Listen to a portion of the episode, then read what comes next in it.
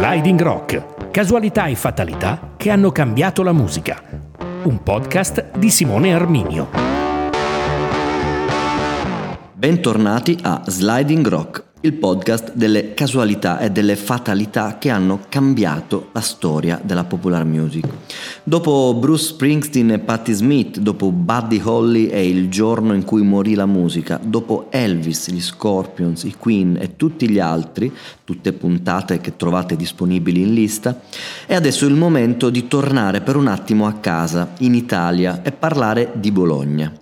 Identificata la città, il secondo punto su cui concentrare l'attenzione è il periodo storico, che è ben preciso, è un anno anzi, è il 1977. Sono mesi intensi e complessissimi, a Bologna soprattutto, in cui tutto a un certo punto, a torto o a ragione, era sembrato effettivamente possibile. Scoppiava finalmente la rivolta, come cantava Guccini, erano però anche gli anni di piombo, purtroppo per molti, fatti di eh, violenze di barricate, di carri armati, ma anche, ed è il rovescio della medaglia, di una eh, creatività che in quel punto preciso non ebbe più argini e cominciò a straripare dappertutto e a generare cose su cose su cose. Ecco, il protagonista della puntata di questa sera, giocando con uno dei suoi classici giochi di parole, sostituiva gli anni di piombo con gli anni di pongo, per dire proprio che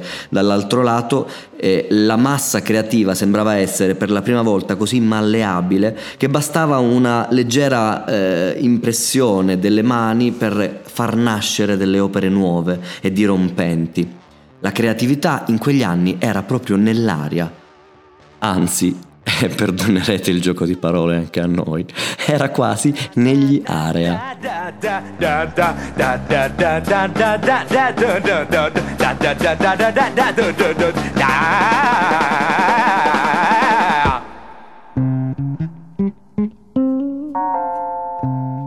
Ma gli Area non erano l'unico gruppo che in quegli anni facevano davvero scintille, creando e sperimentando delle cose uniche che fino a un anno prima sarebbero sembrate impossibili. Ecco, quell'anno a Bologna soprattutto, si è detto, fu un anno difficile di protesta studentesca, di scontri, di morti, di proteste, di carri armati e al contempo di eh, straordinari libri, di fumetti, di riviste, di radio davvero libere come Radio Alice e soprattutto di dischi realizzati nelle cantine, quasi per caso, in un naturale clima di condivisione, di jam session permanente di suoni e di idee, una cosa che si respirava nelle piazze, nelle aule universitarie, nelle case studentesche, in ogni luogo. Di quei mesi di fermento culturale i protagonisti, forse meno celebrati eppure più importanti, quasi cruciali per la storia di quegli anni e degli anni successivi, sono i membri di una band nata pochissimi anni prima in una cantina, appunto, quella di tale Roberto Antoni, ma per tutti semplicemente Frick perché era un po' strano. E il nome appunto già di per sé era un programma. Lui era un perito agrario con la passione per il punk e per il rock. Un tizio che scriveva testi strambi all'inverosimile, a cui piacevano i giochi di parole e che si accompagnava a dei suoi amici che per non essere da meno non sapevano suonare bene alcuno strumento, però si applicavano con una creatività quasi innata che stranamente creava qualcosa tutte le volte che si mettevano insieme ad accordarsi.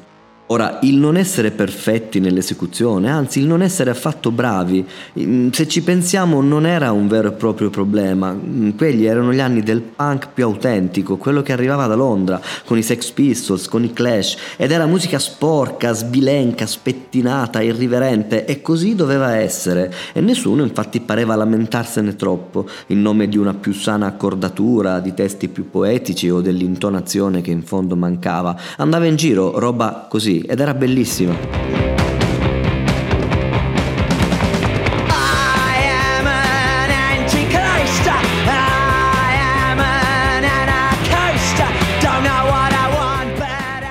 Ecco, visti i presupposti, insomma, la banda di Frick e Soci aveva tutte le possibilità per fare dell'ottimo punk anche sotto le due torri.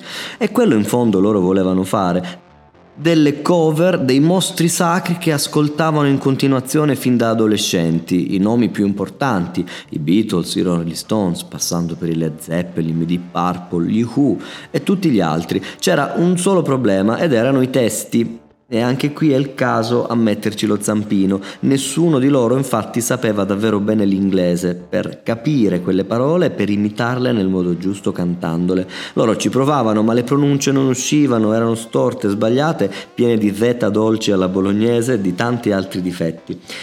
Qui in genere si dovrebbe mollare la presa con delusione e invece la sliding door di questa puntata è che fu tutto completamente differente, cioè mentre il gruppo provava e riprovava, magicamente ogni insuccesso generava eccitazione e voglia di continuare su quella strada sbagliata.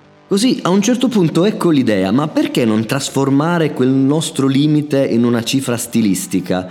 Nacque così in poco tempo quella che poi divenne negli anni la vera e propria filosofia della band e che poi fu in qualche modo il faro a cui guardare per tutta una serie di musicisti e di band che si richiamavano a quegli anni e a quel gruppo portandola fino allo stremo, fino alla demenzialità, falsando completamente il senso e il significato delle canzoni cantate in inglese e, che loro non capivano e che provavano maldestramente a tradurre oppure banalmente ci giocavano su. Ma ecco nello specifico come lo stesso Friccantoni mm, qualche anno fa, nel 2008, raccontava a Radio 3 la nascita di questo loro genere. Ci sembrava notevole l'operazione di sdrammatizzare e quindi comporre queste canzoni sulla falsariga dei modelli eh, che avevamo introiettato, ma trasformandole in uh, cose molto più particolari, molto più divertenti. Dunque, sdrammatizzare e tirare giù i mostri sacri a suon di sciocchezze. Ad esempio, i rocker e i bluesmen si atteggiavano in ogni concerto prima di ogni brano con i loro 1, 2, 3, 4. No, no, no, è troppo, è troppo per questo gruppo di scombinati. Ed ecco che loro cominciavano sia i concerti che le canzoni in disco a loro modo, ovvero del tutto a caso. E allora 1, 2, 6, 9 dei geni, a cominciare dal nome dato alla band, che era autoreferenziale fino all'onanismo. Come siamo noi? Beh, chiaro, siamo uno schianto, però detta in inglese suona sempre meglio e dunque, ladies and gentlemen, ecco a voi gli schiantos. 1, 2, 6, 9!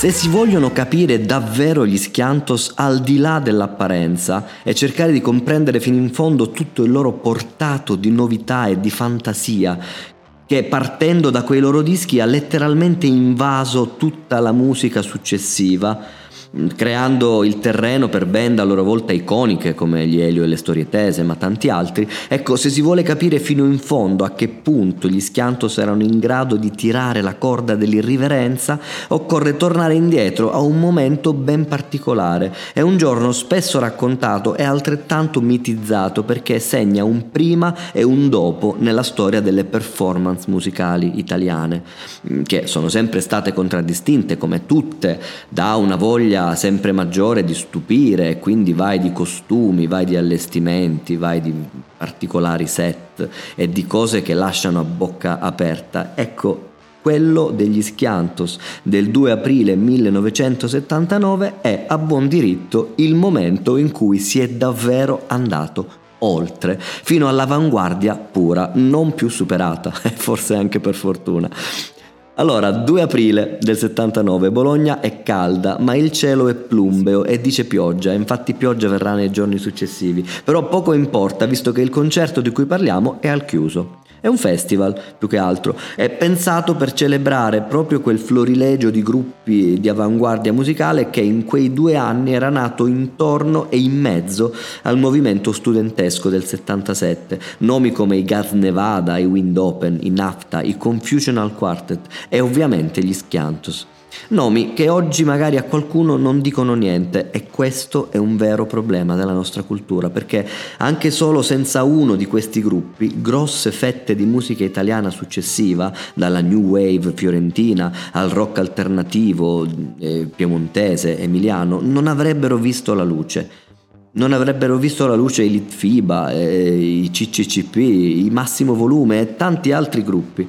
Ecco, quel concerto Dunque è in qualche modo la celebrazione di un nucleo di artisti e di musicisti che da una città si irradieranno poi nel mondo, nel mondo, in Italia, e creeranno delle spore dalle quali partire per le musiche successive. Siamo al Palasport, dicevamo. L'evento in sé, Bologna Rock, sembra essere pensato apposta per dare libero sfogo, perché l'unica regola di ingaggio è andate sul palco e fate quello che volete. È ovvio che dire queste parole a band come gli Schiantos è molto pericoloso. E infatti loro ovviamente sbancarono, andarono davvero oltre, oltre a tutto, oltre alla musica stessa.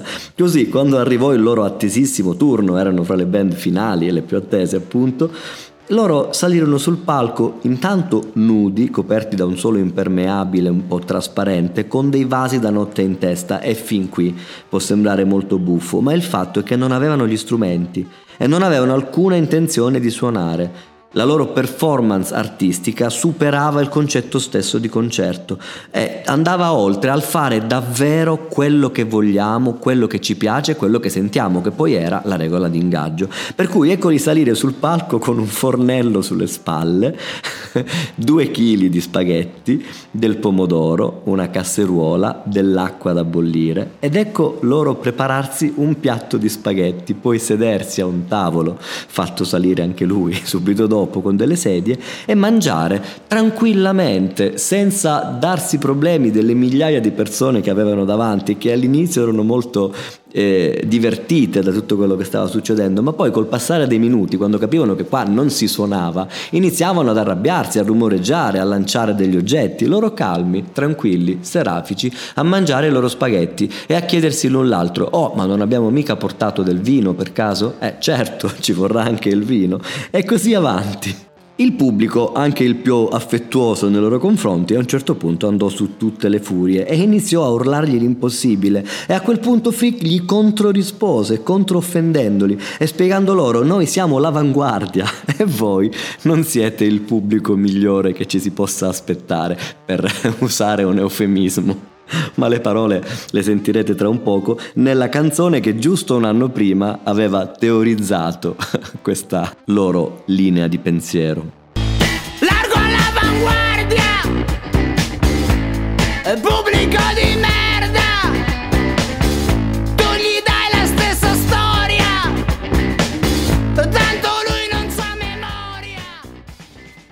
Offendere i propri fan su disco e dal vivo, ditemi voi se non è avanguardia pura, una cosa che andò avanti negli anni e divenne quasi una consuetudine, come quella di lanciare degli ortaggi al pubblico, che a sua volta ovviamente ricambiava. Quelli d'altronde erano gli anni della libertà più totale, in cui davvero tutte le forme di espressione erano libere di andare senza porsi troppi problemi di forma o di consuetudine. Così capitava anche che a un certo punto qualcuno inventasse una canzone e la realizzasse semplicemente percuotendo una sedia, come se fosse un tamburo, una canzone nata durante una manifestazione studentesca e che poi piacque molto, per cui venne sempre più richiesta e sempre più richiesta e fatta, suonata mille volte in tutti i contesti finché qualcuno disse beh bisogna registrarla in un disco e a quel punto quando venne registrata il suo autore si impuntò e impose che venisse registrata esattamente così come era nata, una canzone per voce e sedia Stiamo parlando di Enzo del Re e di un capolavoro che divenne uno degli inni di quegli anni, un brano suonato esclusivamente con una sedia di legno e si chiamava Lavorare con lentezza. Lavorare con lentezza, senza fare alcuno sforzo. Chi è veloce si fa male e finisce in ospedale. Quindi creatività allo stato puro senza alcun limite e poi jam session infinite una cosa che poi in realtà fondava le sue radici nei secoli e nei secoli prima di quel 1977. Forse non tutti sanno che infatti a Bologna la jam session e il suonare insieme per il gusto di suonare improvvisando, di vedersi, incontrarsi, imbracciare gli strumenti e andarsi dietro l'un l'altro seguendo un flusso musicale, è un'abitudine che arriva fino al 1250, quando si formò in Piazza Maggiore il concerto palatino della Signoria di Bologna. Otto trombonisti usciti dalla chiesa e rimasti lì a rimbracciare di nuovo gli strumenti solo per il gusto di farlo, e, e, iniziando così la tradizione che tuttora vive in tutto il mondo, banalmente, del suonare insieme senza uno scopo e senza uno spartito, soltanto per il gusto di farlo. Quella a tutti gli effetti è la prima band della storia della musica. Si esibiva in Piazza Maggiore alla mattina e alla sera con la scusa di accompagnare le liturgie. Era una band, non era un singolo e non eseguiva delle canzoni famose, delle arie, dei movimenti noti, ma un unico lungo concerto improvvisato e senza stacco alcuno in cui ciascuno a turno prendeva la parte solista ed ecco quello che ritroviamo poi nel jazz, no? nel momento degli assoli. Tutto questo nasce a Bologna nel 1250 e continua a essere la cifra stilistica anche 730 anni dopo quando proprio a Bologna viene registrato il primo disco Midley, registrato in presa diretta. Un disco Midley è un, un, disco in cui le canzoni non sono separate l'una dall'altra, ma è un'unica lunga traccia dove lo scolorire dell'ultimo pezzo di canzone precedente naturalmente, senza interrompersi, diventa l'inizio della canzone successiva. A fare questa cosa folle, convincendo la EMI non solo a permettergliela, ma anche a vendere poi il disco ad un prezzo proletario proletario molto molto più basso di quello che era in genere in quel momento il costo di un disco, era un giovanissimo cantautore, anche lui, manco a dirlo, nato e cresciuto all'interno dei movimenti studenteschi e delle assemblee di quegli anni. Si chiamava Claudio Lolli e lo sfondo del brano che lo rese famoso ha un titolo e un testo che è pura poesia. Ho visto anche degli zingari felici. Ho visto anche degli zingari felici in piazza maggiore ubriacarsi di luna, di vendetta e di guerra. Ho visto anche degli zingari felici. In quella piazza maggiore del concerto palatino, eh, in quella piazza maggiore degli zingari felici, Pochi anni dopo andrà poi ad abitare quello che rimane forse l'ultimo dei rappresentanti più celebri di quella tradizione di improvvisazione musicale che ha fatto nei secoli di Bologna la città degli orchestrali, come canta De Gregori, e della musica generata dal caso, dal trovarsi insieme in uno stesso posto ed imbracciare un, uno strumento. Ecco, L'ultimo di questi cantori era un piccolo folletto che era solito attaccare bottone con tutto e con tutti, passare per strada, fermarsi, chiedere ma tu chi sei, da dove vieni, raccontami la tua storia. E magari farne una canzone molti anni dopo.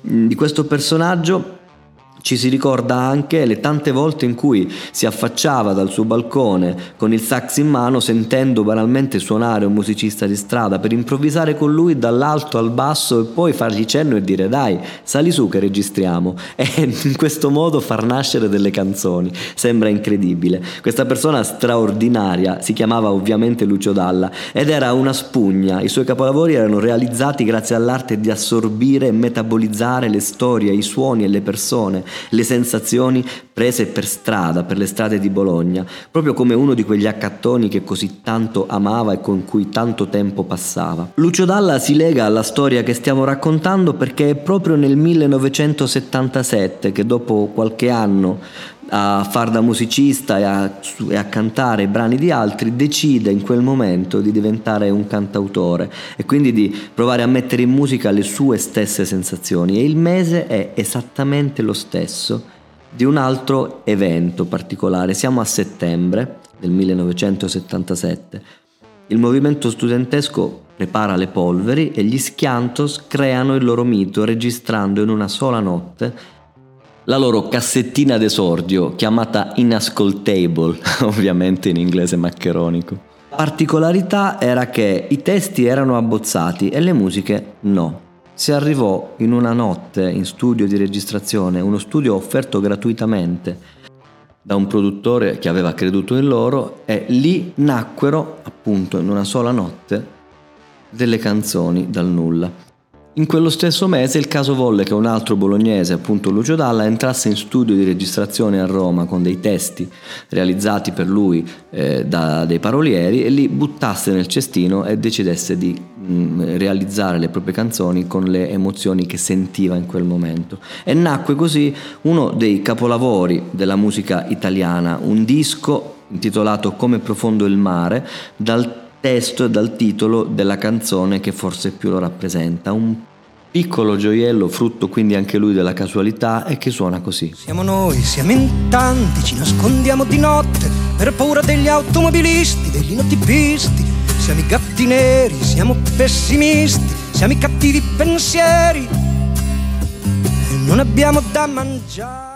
Eh, quella di Lucio Dalla è poesia pura e forse ne parleremo un'altra volta. Una cosa molto diversa dagli Schiantos che invece si erano concentrati nello stravolgere i canoni in tutto e per tutto e nel creare performance sempre più geniali e testi sempre più assurdamente demenziali per cercare di fare da anello di congiunzione tra la musica, il cabaret e le performance di arte contemporanea e come vogliamo chiamare altrimenti il farsi davvero un bidet sul palco una palazzina Liberty di Milano durante un concerto. Una band insomma totalmente devota al caso e all'estemporaneità. È un artista assoluto Roberto Friccantoni, ancora oggi riscoperto ogni giorno da chi davvero sa dare la giusta cifra alla sua arte senza fermarsi all'apparenza delle parolacce o dei significati di basso lignaggio. Un uomo geniale, dunque, da riscoprire ogni giorno possiamo ancora trovare, benché purtroppo non sia più tra noi, eh, in un parco di Bologna, semi-nascosto vicino alle aule del DAMS, dove lui studiò e di cui rappresentò forse il primo figlio davvero geniale. Ecco, in quel parco c'è una statua di Friccantoni che lo raffigura forse nel modo più espressivo possibile, è seduto su un water, ma il water ha al suo fianco due razzi e quindi è pronto a volare spiegando quindi con una metafora come dalle cose più basse e più banali possa partire una musica destinata all'infinito e oltre. Un ricordo irriverente come lui era, la più esatta e più alta espressione del respiro di una città dove da mille e più anni è il caso a fare incontrare le persone, a farle parlare e a generare quasi dal nulla e dalla strada l'arte più sfacciata e sincera che è ribelle per natura.